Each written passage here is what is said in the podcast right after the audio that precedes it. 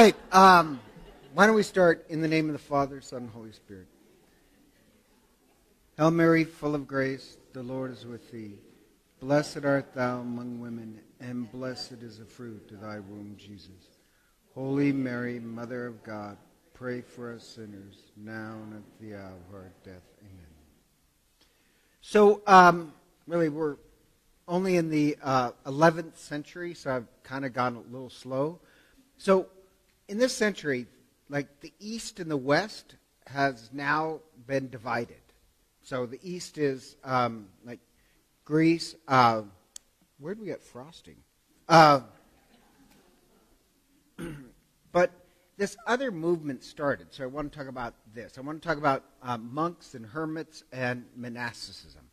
Because in 1098, um, there was a reform of the Benedictine order. Benedictines were the largest monastic group. And the reform was the Cistercians. And it grew rapidly to this um, holy figure, St. Bernard of Clairvaux. And the monastery of Cluny was established in Bur- Burgundy in 10, uh, sorry, 910. But then uh, be- the Cistercians in the 11th century really become incredibly popular. Now, its charter allowed the monastery to function under the control of the Pope. So, um, what would be the advantage of having a monastery that was under the control of the Pope? Anybody want to guess politically?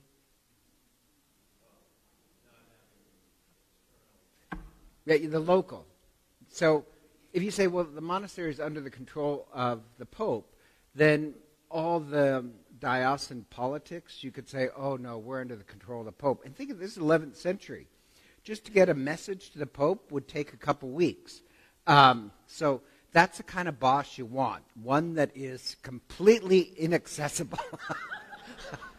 but it sounds kind of crazy. So, like, um, uh, there's a group that, I don't know, the rumor is here in Coeur d'Alene, they want to start another parish, but an Anglican parish. Um, it's a Catholic Anglican parish they want to start. Yes. Yeah. But the problem is, is that really, do we need a little bit more division? And their bishop would not be the Bishop of Idaho. Their bishop would be the Anglican Catholic bishop clear in Texas. So it's a really Cistercian move. Does that make any sense? Like, I want my boss to be somebody in Texas who will never visit me. um, oddly enough, the Council of Nicaea forbid uh, another bishop or pope to have control. Um, so that's actually kind of this strange twist. Um, but it did allow them, and this is a great advantage, to be free from local diocesan politics. And so um, they had this monastery in Citeaux, um, and they're known as the white monks. So they wear complete white. Benedictines wore the black. And since they're in, from Citeaux, um, they're called Cistercians. And they had the third largest church in history. That's how huge they were. In the 16th century, it was absolutely huge.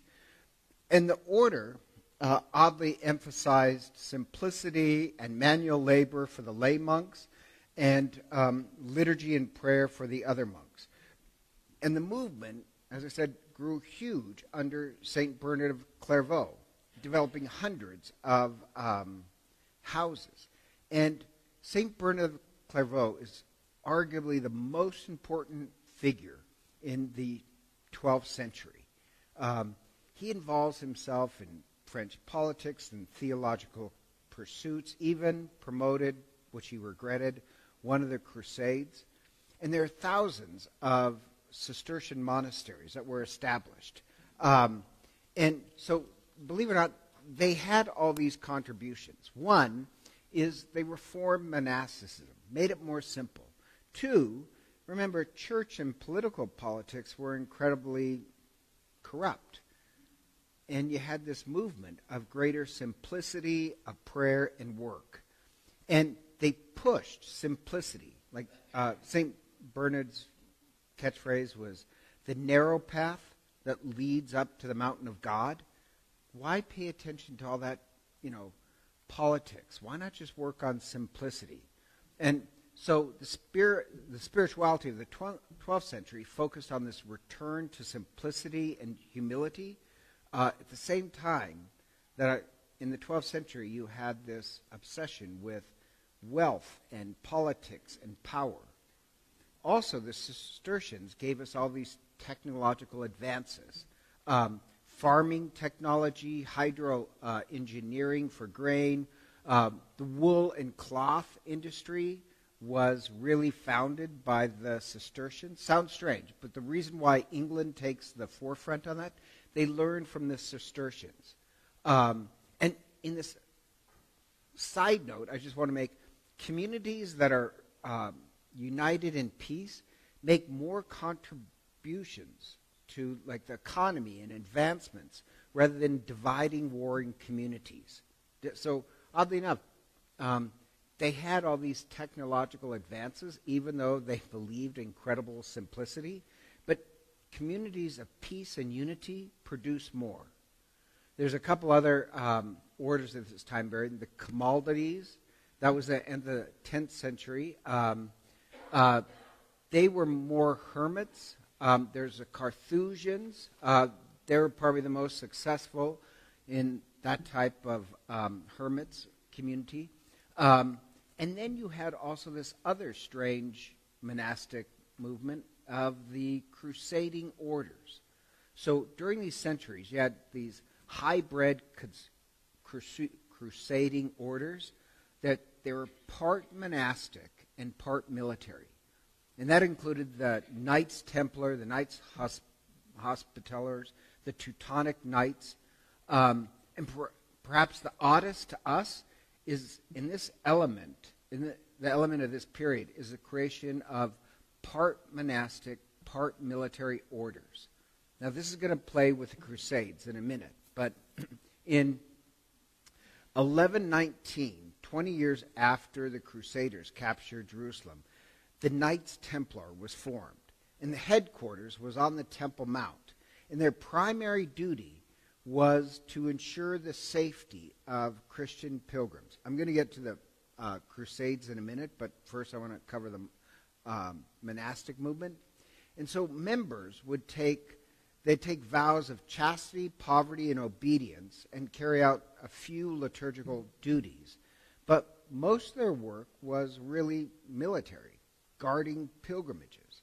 And they established this pres- presence in Western Europe that became really the de facto bankers for the Holy Land. So let's say if you're going to go to the Holy Land, you don't want to carry all your gold with you along the way.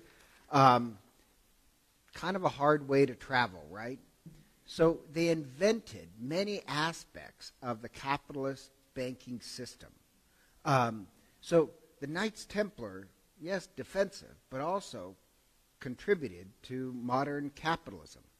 Um, so you, you, had these kind of pop up things. In the same um, time period in the 12th century, you have these devotionals that started. Like, it sounds kind of strange. It started in Paris uh, in the 12th and 13th century. You know, when the priest holds up the host, um, uh, that actually starts in this century. And there's a strange thing. They thought, you know, the altar was so holy. They created this rood screen in front of the altar so like you lay people can't rush the altar. Um, but the problem is you can't really see what's going on in Mass because there's literally a fence between you and the altar. And so they'd asked the priest to, it started in Paris and then became wildly popular, to hold it up. And then you'd slip the priest a few extra coins to hold it up longer, which, just to let you know, I'm open to that. Um, but so it's called ocular communion. In this time period, um, you have less people going to communion and more people, they go, still go to Mass, but what they just do is look upon the Eucharist. So it's called ocular communion. They had this unfortunate phrase today the gaze that saves, which I think is pretty funny, but they mean G A Z E um, the gaze that says that that's what you do. Now, the odd part is people stop stopped going to communion and just started watching communion. And then you had to implement um, the Easter duty that you had to force people that once a year you have to go to communion because people simply stopped. Now, in this time period, what's interesting is we know from the very, very ancient church, is older than the gospel, people always had a devotion to the Virgin Mary. We have this ancient uh, writing, uh, a prayer for Mary, that's as old as the Gospels. In the 12th centuries, once again, this Marian devotion uh, kind of became very popular everywhere because think about it, Mary's not located to one country. Like St. Francis, now today is very popular, but he was popular among the Italians. Um, Mary is universally popular. So um, there's great devotions to the Virgin Mary. And then in the next century, starting in the 13th century, you have this other monastic movement that started. Um, and in the 13th century, Europe changes rapidly. And the church was slow and halting in accepting the changing reality. Now, just to let you know, that's always going to be the case. the church rarely is accepting how life is changing. And had these stronger national governments that were developing in Europe, and people were trading a lot more. Even with like the pilgrimages and stuff, people traveled more and trade more. Um, and this money economy is developing, right? Partially due to those crusading monks. But you have now um, money economy. And suddenly you have the rise of the new merchant class um, that has money. So St. Francis, his father, was a merchant. St. Francis was not from the aristocracy, but he was from a wealthy family. So, you know, you have the usually you just had the aristocracy and the peasants. Suddenly now you're developing a middle class and a wealthy middle class. And cities are growing rapid, rapidly. And with cities suddenly bursting, you also had the side problem of more horrific poverty and exploitations.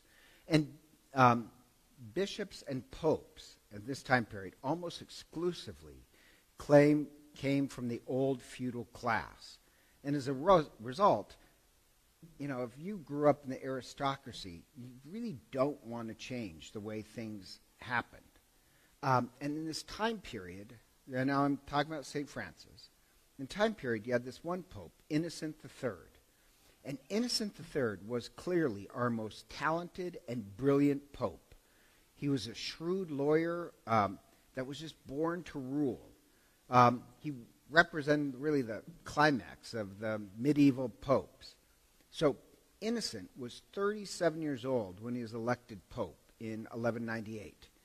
And he believed that he was to be the Lord of the world. And in his own words, he described himself as lower than God, but higher than men. Um, yeah, you can see where this is going. He was super brilliant and super successful, um, but not really the, our most shining example of morality. He's the one who ordered Jews to wear special clothing and then tax them uh, and he tried to make the papacy this absolute power and make the whole church orientated towards the Pope. Um, so he also changed the title. Um, the title of the Pope, Pope had many titles, such as the Vicar of Peter and Paul, the Servants of the Servants of God.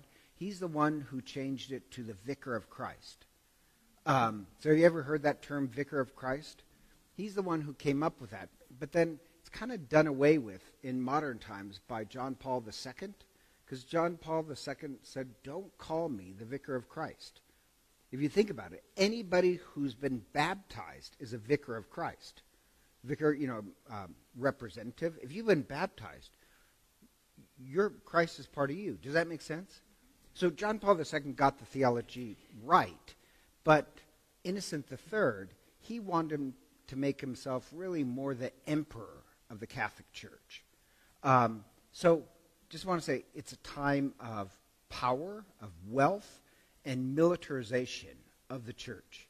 time of power, like um, he used forgeries to increase his power. He encouraged the development of collection of uh, rules, canon law. He promotes. He promulgates more laws than any other pope in this time period. And it was this period of what they call quote unquote sacred violence. Innocent III blessed certain sides of a war. He called a crusade to wipe out the ruling German family who offended him. Like that's pretty bold.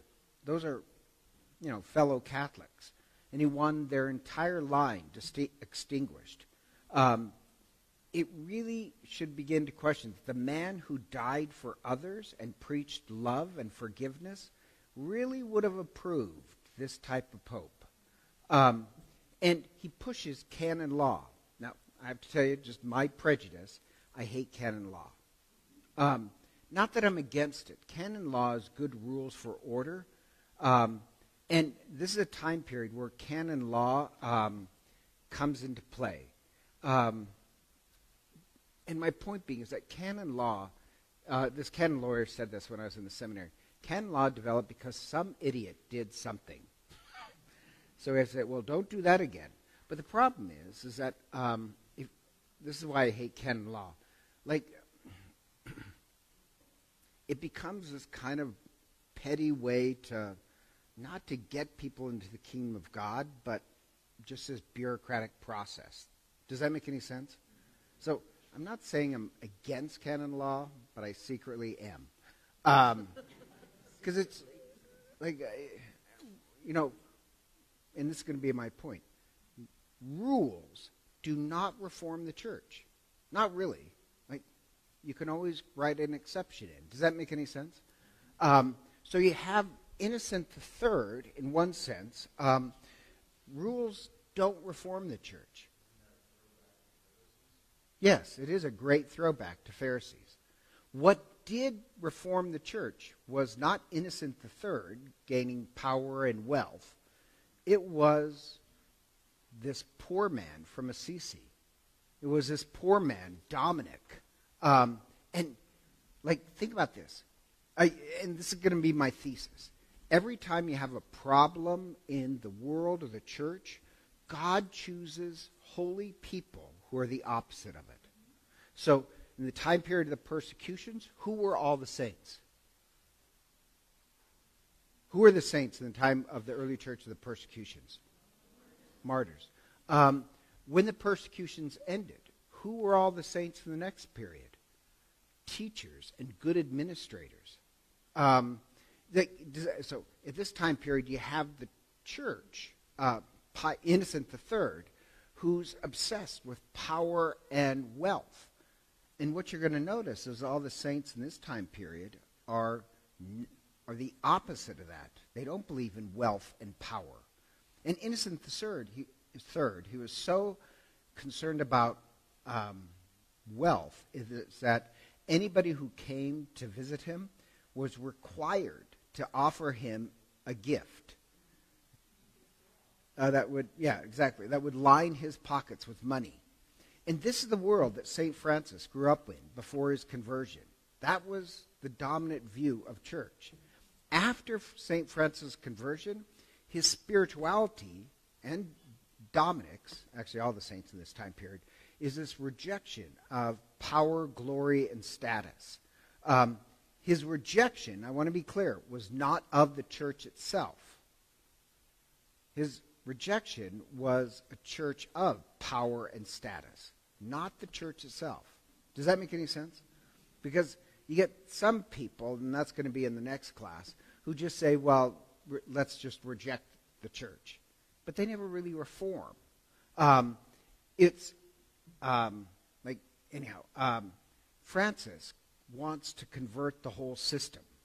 Um, and in the time period, there's these people called the Cathars and the Waldensians. The Waldensians was after this very wealthy Spanish businessman, Waldo, who has this conversion. And he realizes uh, a life of wealth and power is the opposite of Christ. And so, guess what Waldo does? He separates himself from the Catholic Church. or the uh, um, Cathars. The Cathars, uh, they also reject the Catholic Church, and they believe, they go to the extreme of everything material is evil. Creation is evil, materiality is evil, sex is evil, um, everything's evil. Anything in the world is evil. That's not the spirituality of St. Francis. St. Francis would say, no, everything in the world is good and glorious. How we're using it is evil. Does that make sense? And St. Francis doesn't reject the Catholic Church, um, uh, he reforms it. And so you have this beginning of what's called the Mendicant life. The Mendicant life is just a fancy word for beggar. Because think about this St. Francis, St. Dominic, the other saints, they're all mendicant at this time period. And St. Francis realizes that there's just, so did Dominic, there's this great need for preaching. This sounds strange, but bishops in this time period rarely preached. Priests rarely preached. Um, they would celebrate Mass, but they wouldn't do really any preaching. Um, and to be honest, that's, I'll be honest, is that I think that's a problem today. Because, like, um, like, luckily this is not getting recorded, but, like, no, our former Bishop Mike, who is a nice guy, you know where Mike celebrated Mass every Sunday? His kitchen table. Um, like he would rarely go out to the cathedral, which he's the pastor of the cathedral, but he wouldn't really go there. Um, would rarely go to any uh, parishes unless it was confirmation or something special. So this, it always strikes me: if you're the head shepherd, shouldn't you be preaching, not celebrating mass by yourself on your kitchen table?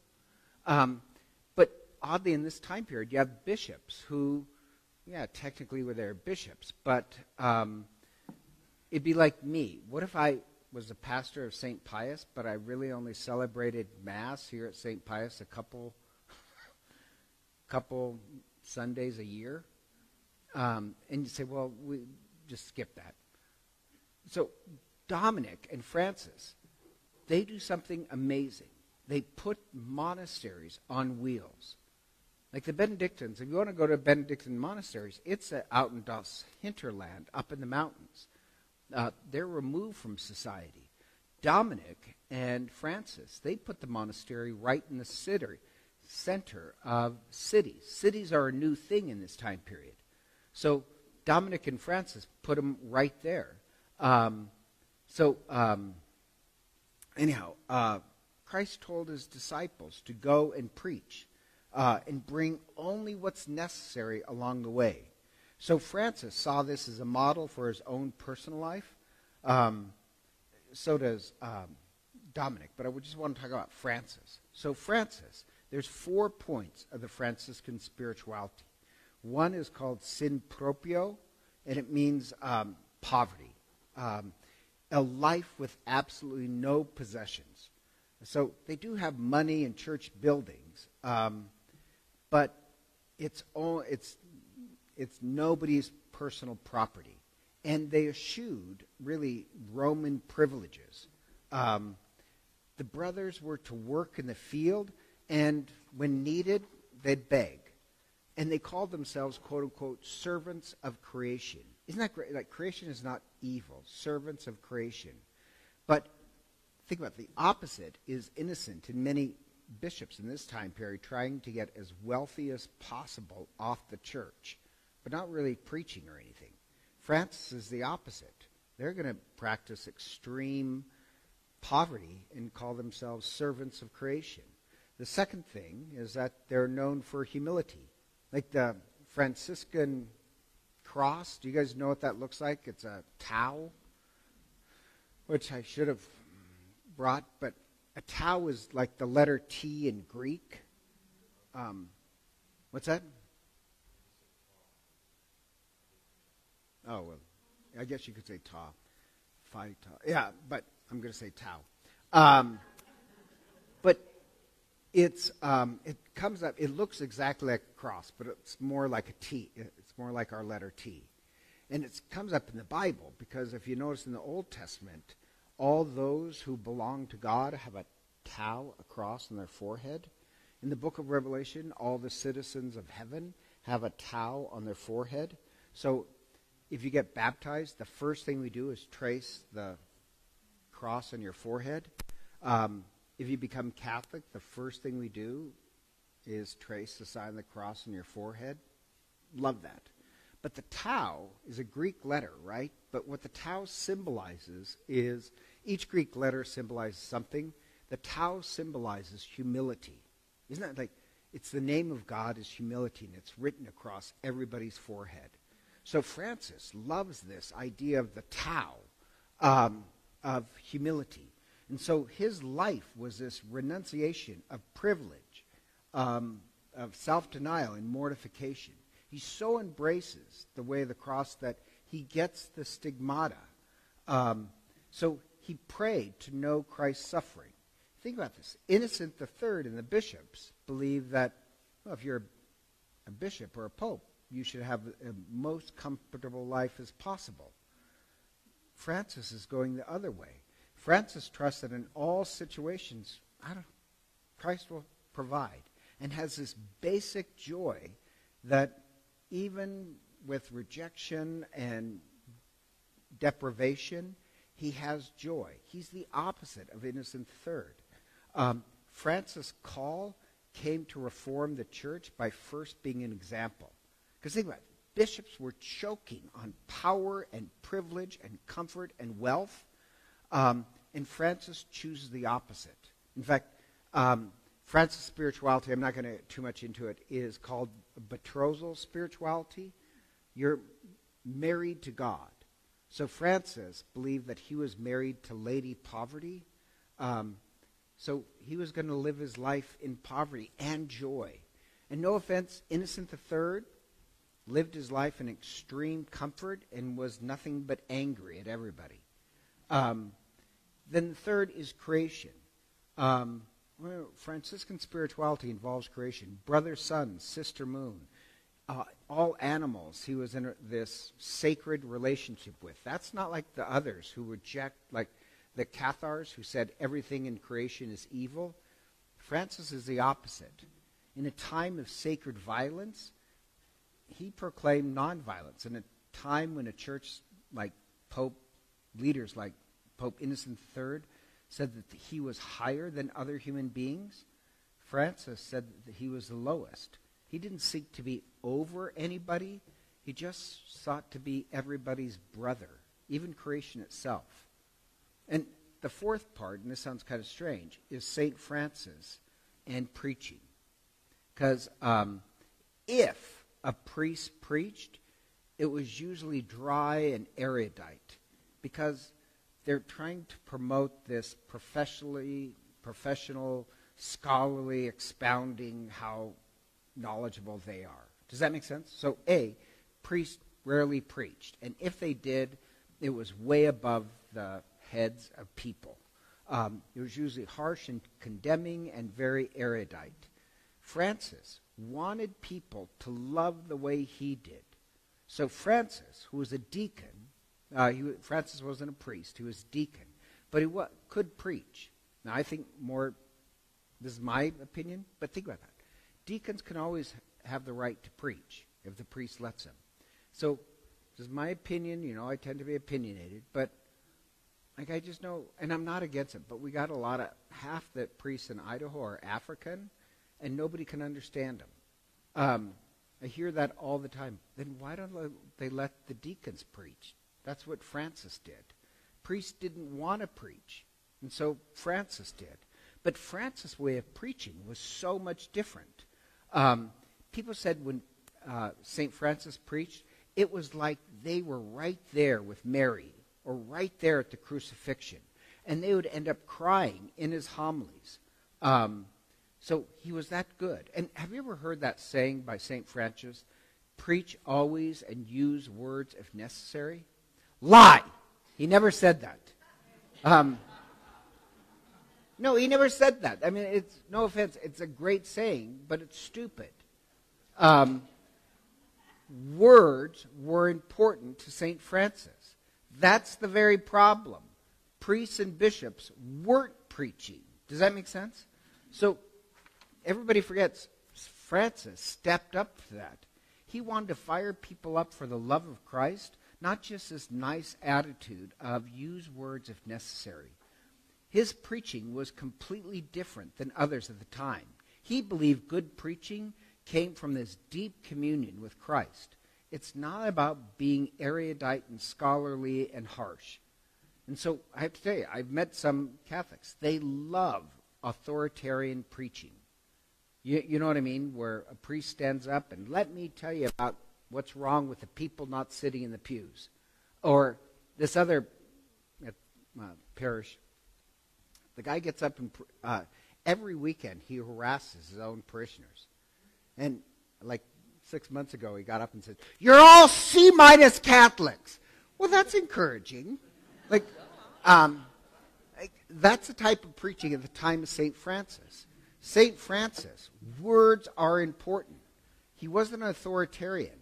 Um, he did tell his brothers who were not clergy to preach by their actions. That is true. But Francis wanted to step in where there's this vacuum of, pre, of preaching. Does that make sense? So those are the four parts, and you can see that, wow, what's going on in the world, in the papacy and bishops, is the very opposite what God is blessing in St. Francis and St. Dominic. Um, St. Francis dies with a stigmata surrounded by love and a community, but poor and powerless. Innocent dies with vast wealth and power, surrounded by servants who literally raked his wealth and his body. They hated him. Um, so, what kind of church do you want? Or at the same time period, you have St. Dominic. I wasn't going to go too much into St. Dominic. He's a Spanish priest who is traveling with his bishop, um, uh, and the bishop is complaining about these heretics who are rejecting the church. And St. Dominic, like St. Francis, the light goes off, and he says, Well, why don't you preach to them? Like the bishop never thought of that one. So St. Dominic starts the quote unquote order of preachers because preaching was so rare. And Dominic takes the same vows of Francis of believing in of being powerless. Now, the difference is um, the Dominicans tend to be incredibly well educated. Um, that would not be the Franciscan way. Um, but they believed in preaching and a life of rejecting power and privilege and wealth. Those were the holy figures. Now, just because that's all Southern Europe, but you also had um, a lot of lay holiness in this time period. Um, that likewise, these movements that rejected wealth and power and embraced the mystical. Um, and one saint, now I can't pronounce her name, uh, Mechthild of Magdeburg. This is why you shouldn't have a German name because they're just too difficult. Um, but uh, she started. She she wrote this uh, uh, kind of spiritual book called "Flowing the Flowing Light of the Godhead." It's kind of this spiritual jour- journal, and uh, she starts the Beguine movements of Northern Europe, which were these independent religious movements. Um, free from rules and enclosures, um, and just it affected the laity. That likewise, you, uh, rather than be cloistered, we should all be seeking to renounce wealth and power and just embrace a mystical. Um, and so, like, she had this huge influence in the North. But my point being, whether it's Francis or Dominic or the woman's name I can't pronounce, um, you see this whole movement uh, that is the opposite in the 12th century. So, with that, I got, oh yeah.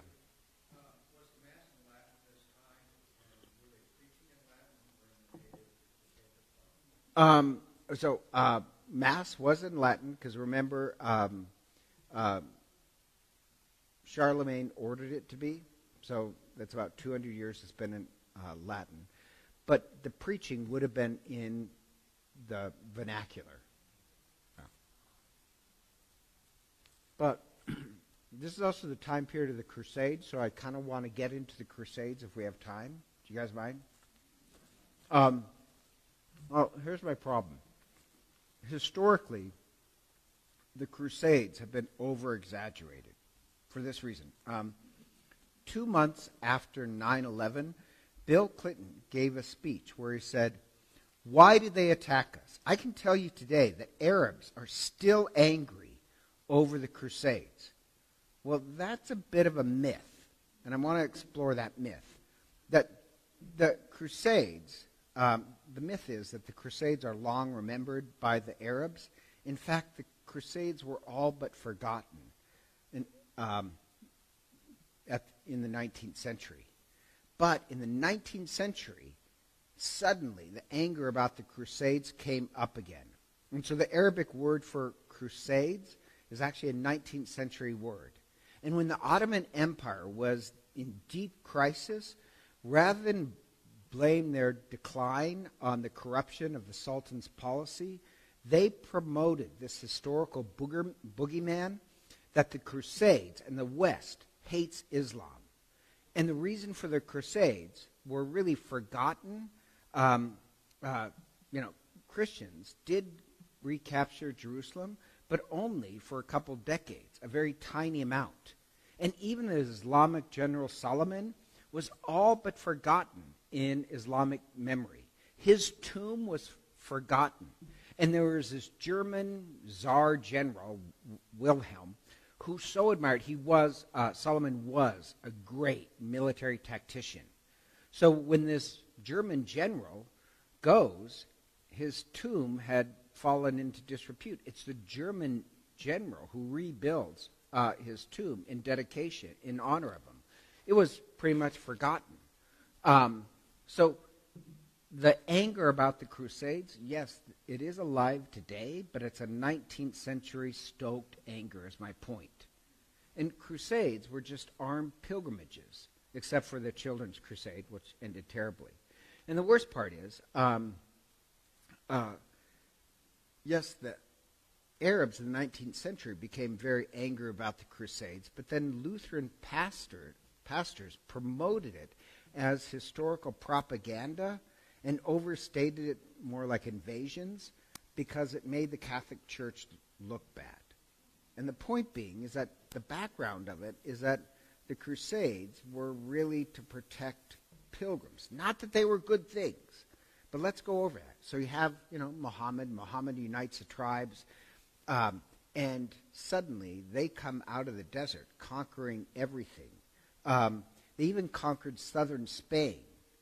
But um, if you remember El Cid when I was growing up, um, in 1085, Toledo was retaken from the Muslims. And nobody thought that that could ever happen. So Christians start to think, wow, we're retaking Spain.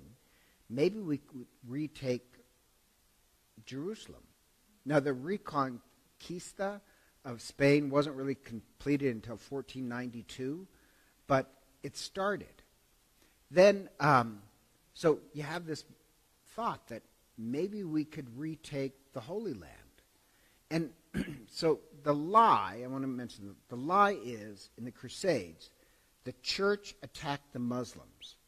The truth is the Muslims started this jihad and in 1009 burned down the Church of the Holy Sepulchre. They burned down several churches and killed hundreds and hundreds of pilgrimages. So, in reaction to that, wrongly, um, the Crusades started uh, to protect pilgrims. And it wasn't for wealth. Sometimes you say, oh, the Crusades was done for wealth. No, for you to um, join a crusade, you had to pay for it yourself.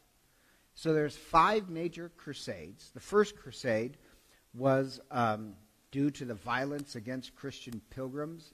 Um, so hundreds were killed, churches in Palestine were burned down. The Byzantine emperor had inquired about the possibility of soldiers from the west coming to help uh, reconquer the Holy Land for Byzantium. And the Crusaders do conquer Jerusalem in 1099 and armies um, traveled by land, passing through Constantinople, Uh, there, the emperor asked them to take a vow of loyalty to the emperor. They refused. But um, in part, they retook Jerusalem because of the strife in the Muslim world.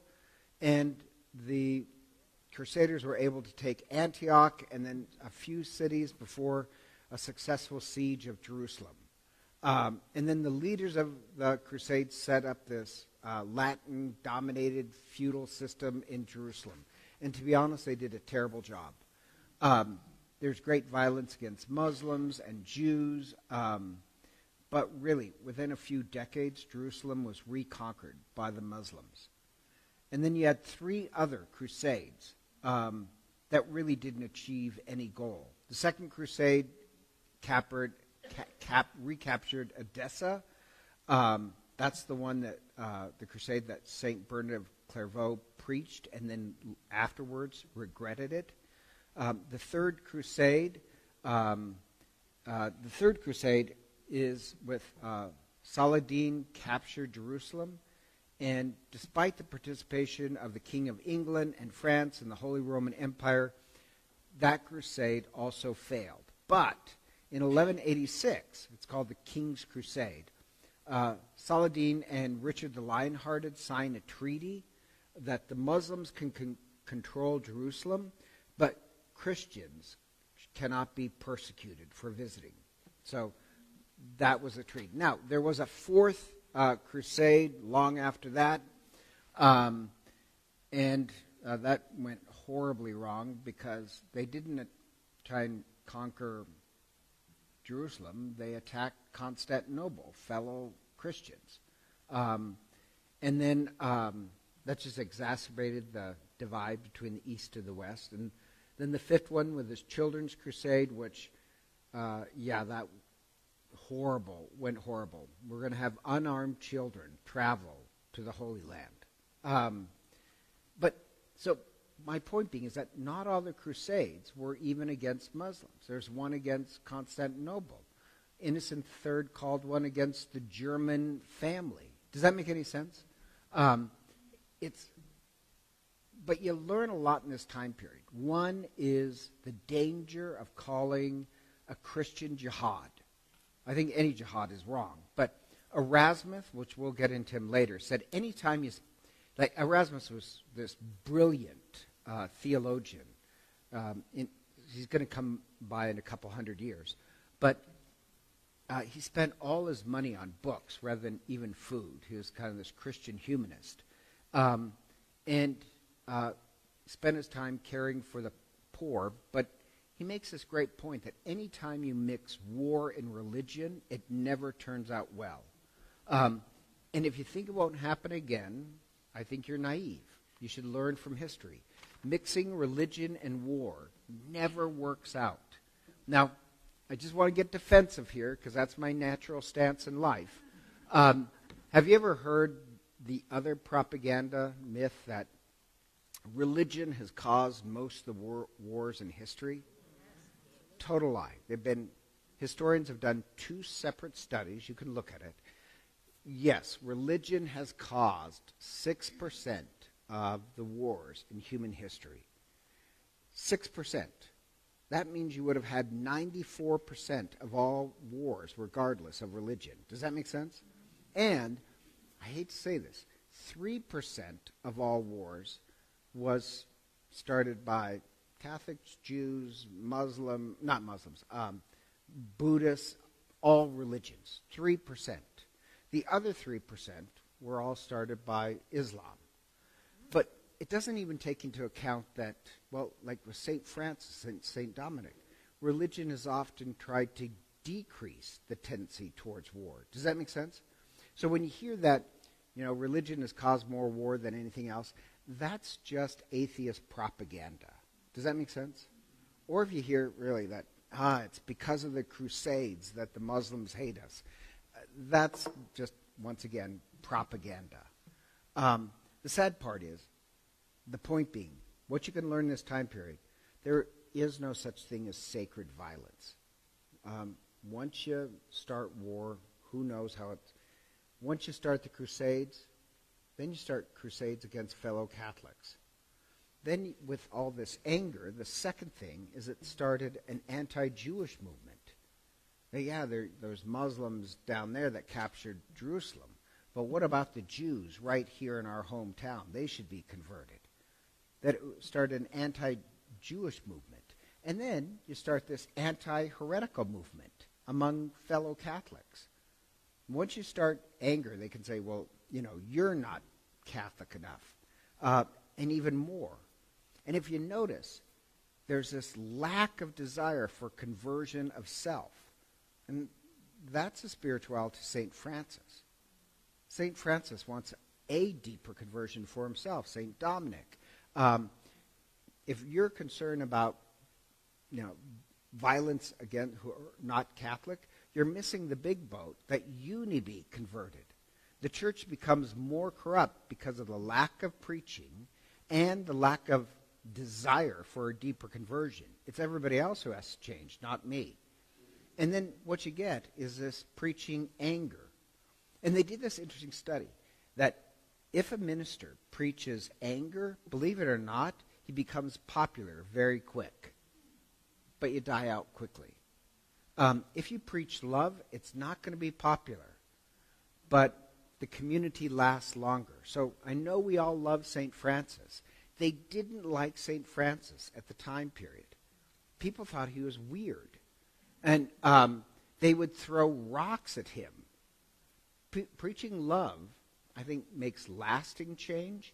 It just won't make you popular. Does that make sense? So, like, the saints of this time period are the very opposite of these problems. Um, fifth, I hate to say this, you have kind of that preaching of anger today. Do you guys know what Mars Hill was in Seattle? This huge, um, huge evangelical pop up church.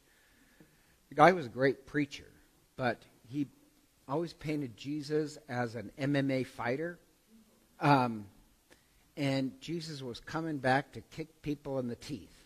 Um, and he promoted kind of this male machismoism, patriarchal, like he, from the pulpit, he would tell what sexual acts um, husbands, wives should be doing for their husbands. And it really denigrated women, but it was very popular. But he, mostly what he preached is who to be angry with. Does that make sense? And of course, the whole thing falls apart and people's lives are ruined. But it's that same theology of power and control and money. It's the very opposite of the saints of the 11th, 12th, and 13th century. Does that make any sense? So, like, learn from history. Anytime I meet a minister, Catholic or not, who's preaching anger, power, and politics, you know it's not going to end well. Follow the example of St. Francis.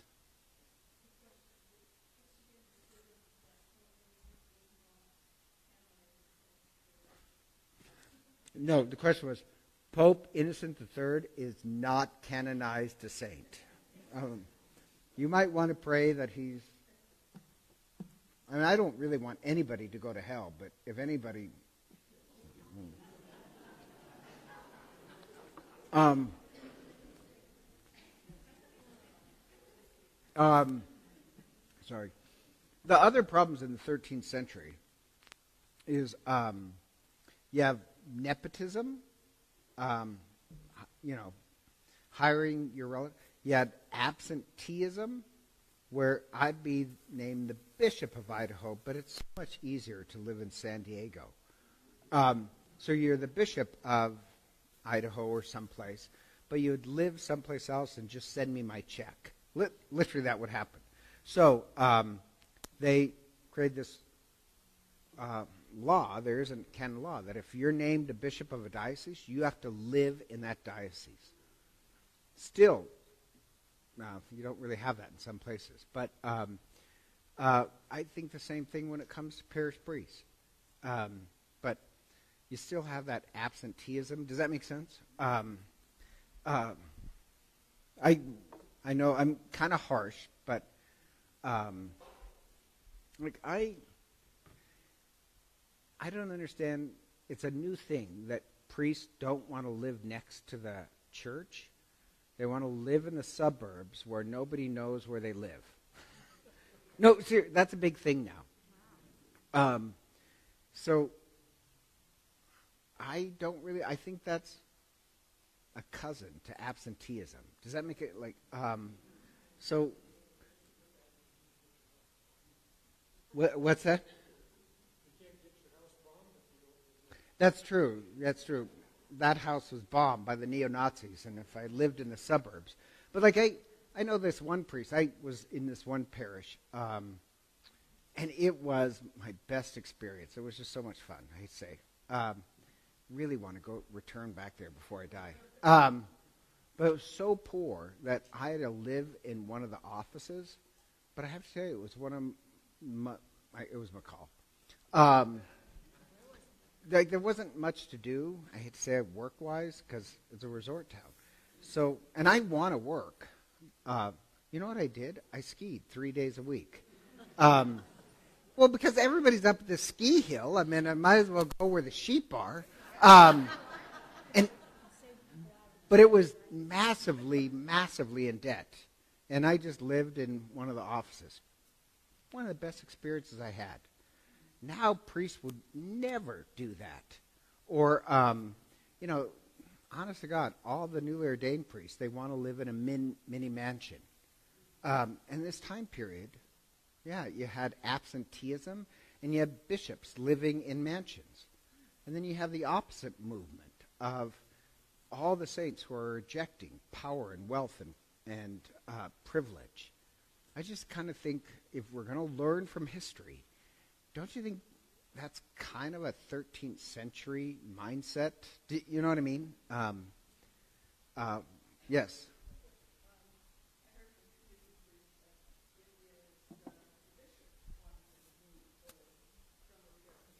So uh, Gail Toomey said she heard priests say, um, well, I'm trying to repeat it because people keep telling me I'm, um, well, this thing doesn't open. Uh, uh, that the bishop asked them to move. Um, how do I put this politely? It's easy to say, oh, God, I would love to live next to you. it's easy to say, oh, I would love to live next to the church, but you know that bishop, he wants me to live in something fancy. They're just saying that. That's called BS. No offense, Gail, you're kind of innocent. You're probably not used to that. Um,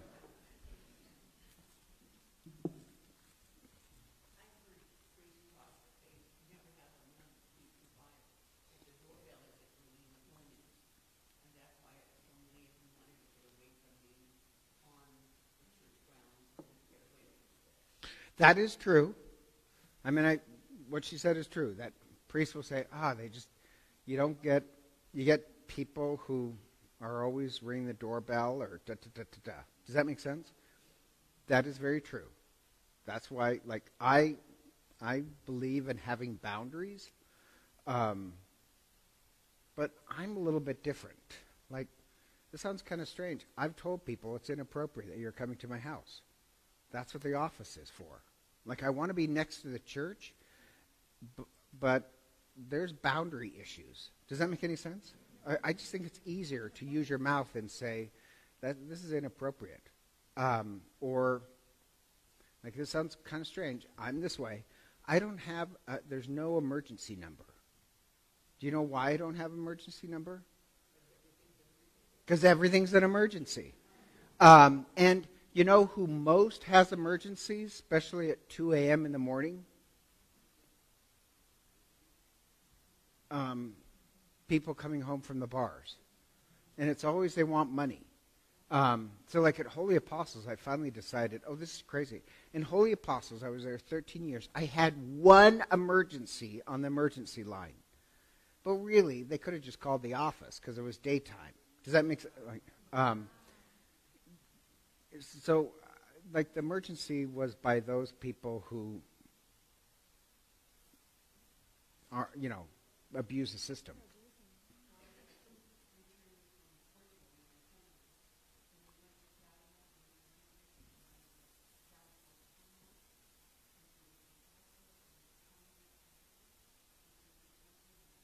Oh wow.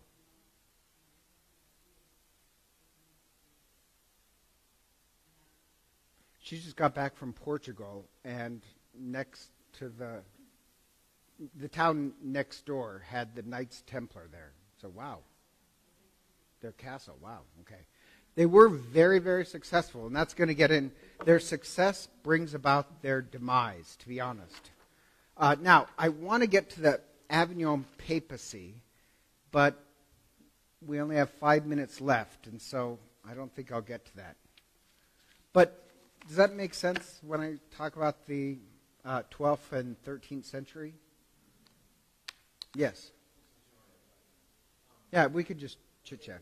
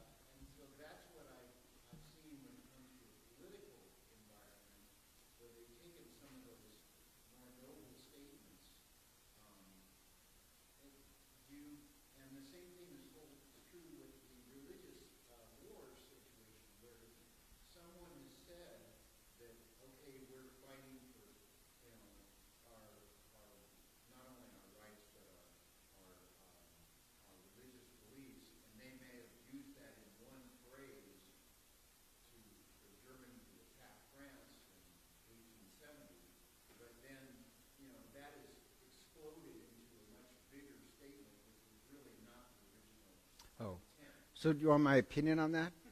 So, I, for those who are like watching, I can't repeat everything you said, so I'm just going to put it in notes.